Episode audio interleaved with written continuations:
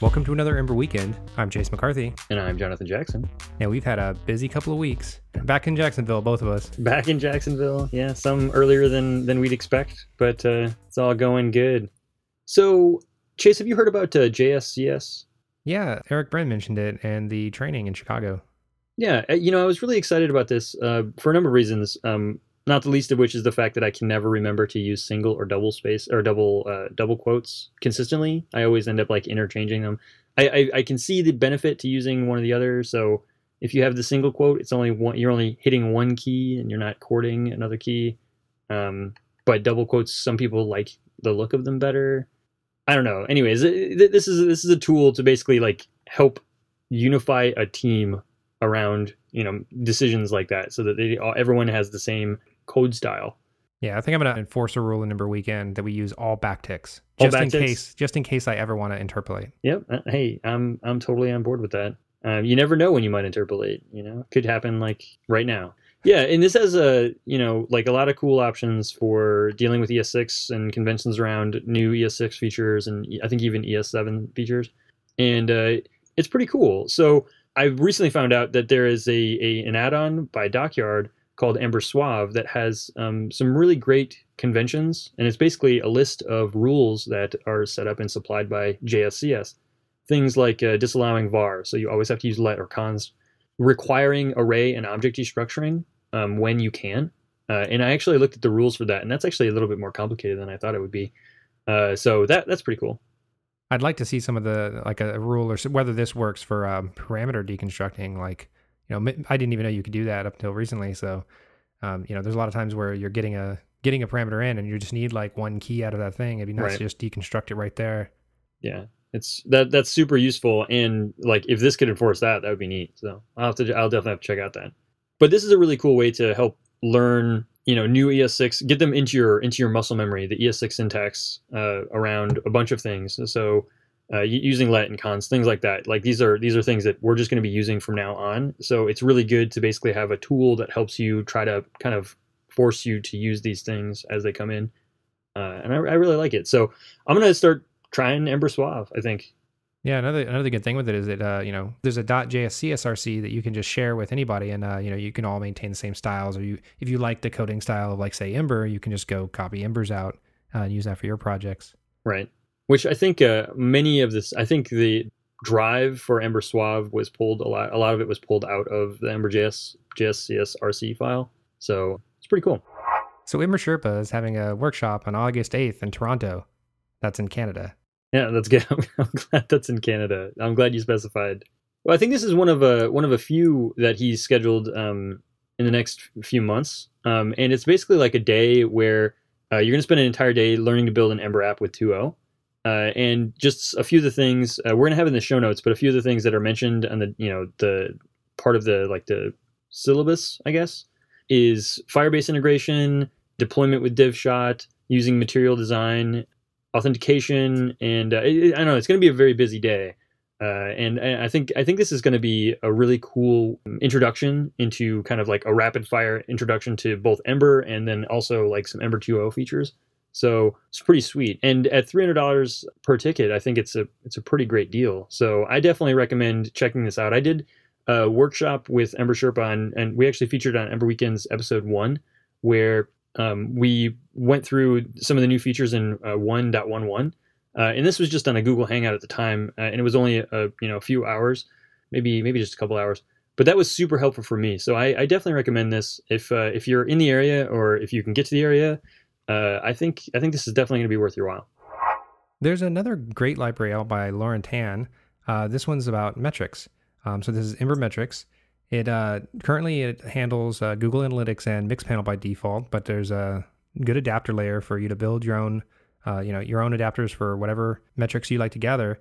She was actually uh, in a conversation with somebody about, you know, how many metrics tools do you use in a given app, and uh, I think she said something like five. Yeah, that's, Which is- that's so that's wild. Like I, I think maybe the max I've ever used is like two or three in a single app for for various things. So I definitely I definitely like this as a, as a way to kind of abstract that. And um, and the, the the way you use it is pretty simple. It, uh, there's some things you can just tack on the link tos, um, so that you know you get all the right things reported. It has a very similar interface to Google Analytics, So uh, you should be, you know, should be able to just drop it right in. And, you know, if you're already using analytics in your Ember app, it should just, you know, be a quick replacement. Yeah, yeah. The, the link to is augmented to to basically fire a track event. So there's four there's four different um, methods on the API, and it's like track page, track event, identify, and alias. And these are just hooks that you can say, hey, when this event happens, go and register it with my adapter. And then uh, you know track page would basically say anytime this page is visited. Identify would be a way to basically say like do cohort analysis. I, I imagine, uh, and some other things. And uh, link to lets you do the track event. So seems like right. a pretty uh, good good use case for this sort of thing. Um, I think the other the other APIs you would want to use with action handlers, I guess. And it also has a really good uh, configuration. It seems like um, you know you just configure all of them inside of your environment. So that's right. uh, nice. To, it's nice to get all of those in one place. Yeah, I definitely like having all of the all of the configuration stuff in in one area, and then just kind of like get it all ready, and then you can add new new things without having to any to you know to really do anything. Honestly. Right, and this that that should actually help uh, integrate this with something like .env, um, so that you can like get all your environment variables, you know, from the from the system, and not have to deploy them in your environment JS. Yeah. So Chase, you've been working on a project for the past few weeks. Um, I, am kind of curious if uh, if you if you want to talk about it a little bit. Not really.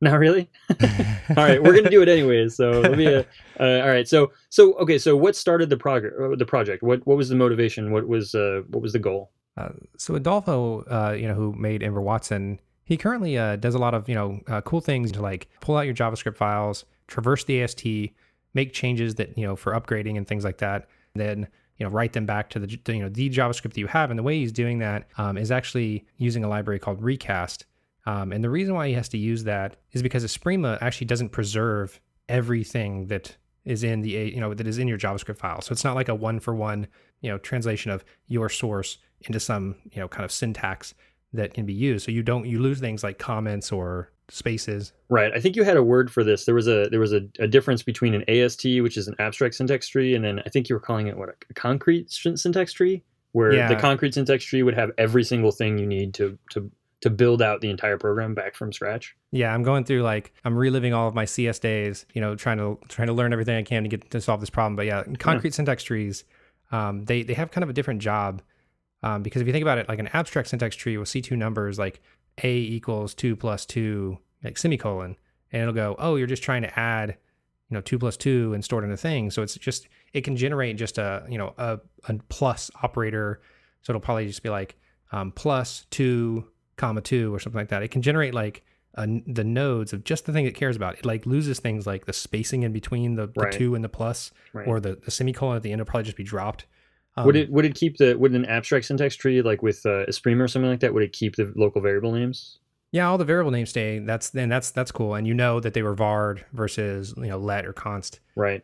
That's pretty um, cool. That's pretty cool. The, that distinction, the distinction between like first, I didn't know there was a word concrete syntax tree for this, so it's pretty interesting.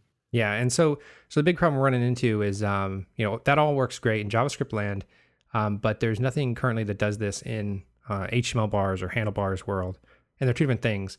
Uh, handlebars has its own AST. HTML bars is an extension of that AST, and there's a there's a lot of things that are added. Uh, there's a lot of features that you know handlebars doesn't have that HTML bars needs. Yeah, so the so so my understanding of it is that handlebars AST really only cares about things that are inside of the the mustaches and that the HTML bars AST cares about those, and there's other additional nodes and things that it adds to the AST for for those mustaches, but it also cares about the actual HTML itself. So it has to tokenize and process the the HTML that's not inside mustaches. Uh, that's something that Handlebars doesn't have to to worry about. Is that is that kind of like the the general gist of where we're at? Yeah, basically. So the uh, so HTML bars uses handlebars, gets an AST in, and then takes the content sections that were just text sections that handlebars didn't really care about, uh, parses those further into nodes that are more like elements and the text contents of the attributes, uh, things like that. Um, and then it, you know, so it gets more information. But there are a couple things it doesn't do, like it doesn't uh, preserve comments. I think this actually handlebars itself doesn't preserve the comments. It also doesn't preserve new lines between, say, like if you had all your attributes on new lines because they had really long paths or something, or, or you just had a ton of attributes. Yeah, like four or five attributes, you you would like indent them, and it's gonna just lose those. Right. Or if you just had um if you had blank lines, it would it would preserve those. But but if you just have uh, there's some some cases where you lose new lines at the end of uh, each statement. So there's just weird things. Like it was never it wasn't really designed with the intention of reprinting and you know an accurate representation of what the source was. Um, so we're trying to like figure out a way to you know to get back the you know your original pristine source. Um, and one of the ways we're thinking about doing this is doing this the recast way, um, which is basically to uh, like kind of wrap the parser with another thing that takes the source and divides it up by the, the, lines and then attaches the original source code to each node so that at any point when you wanted to print you always can look back at the original and say what was the spacing between these things it's kind of a little complicated and it would, it'd be nicer to have a concrete syntax tree but um but recast does a really good job of this so we think this you know is a good way to move forward. This is going to be all like the the goal here is to be able to change things from like uh, in each iterator was formerly you know each people as no no it's now each people as person but before it was um, each person in person people. in people yeah um, so you're you're basically going to try to make a way to automate that uh, in the same way that they were able to automate with Ember Watson uh, they were able to automate the dot properties out into you know ember dot computeds right right and that's that's like a whole nother uh, you know a whole nother problem too because once once you have once you have the ability to reprint the ast there's now the issue of you need to be able to translate this AST into another AST. So you need these like things that can mutate or build those nodes. Um, so you need a way to traverse it. Um, and uh, Martin Muñoz is working on that. Um, so there's a there's a pretty good traverser um, that will have an API for building and removing nodes. Um, but then once that's done, um, in order to reprint it, there's a little more work that has to be done to to preserve the original source. Because one of the things Recast has to do is as you modify things, it has to be keeping track of, like, say you deleted a line. Uh, now all the line numbers don't really match up with the original source. So that trick that it's doing, it has to like constantly be manipulating those line numbers so that you get back the original source. So any any part of the node that wasn't changed will have like say any weird indenting or new lines that you added in there. Um, but the parts you change aren't guaranteed to. I mean, obviously they they don't know what style you need. So when right. you have some algorithm that goes through and like says replace this with this, um, unless you explicitly put spaces and new lines in there, it's not going to do it. You're going to get like all on one line or basically the default formatting. But right. then you can just go in and change it. That's cool. That's cool. With with all the stuff that's you're, I know I, have been seeing I've been seeing you uh you know be basically hold up for the past couple weeks trying to get all this stuff working. I know that you have a project started, um, and the project already parses the handlebars. I, I can already print the handlebars uh, AST. Right now, the main problem is trying to incorporate the handlebars printing that you're you can currently do into HTML bars. Is that is that right? Well, I mean, yeah. So it, handlebars was pretty simple. Obviously, there's just content and all these handlebars types. But then HTML bars added a bunch of other types. All those actually were, you know, after the pattern was established, were pretty easy to add. And that all actually works. So all the different node types I have working, uh, kind of in a separate repo from HTML bars. What's the what's the repo called? So that's HTML bars uh, dash printer. Okay, cool. We're gonna we're gonna put that in the show notes. And um and that that all works. It's just a matter of it's not preserving you know your exact style. So assuming you didn't care about it, you could always use it. Assuming you you were like you know what this thing's going to kick out. It's going to kick out exactly say you know two spaces at the beginning of a line, two space indents, and one space in between attributes, and not put attributes on a new line. Right, and single single quotes, not double quotes, that sort of thing. Right. I think it actually defaults to double quotes, but yeah, it's there's certain things you're going to not preserve. It's definitely a work in progress. And that's all for this Ember weekend. I'm Chase McCarthy. And I'm Jonathan Jackson. And we'll talk to you next weekend.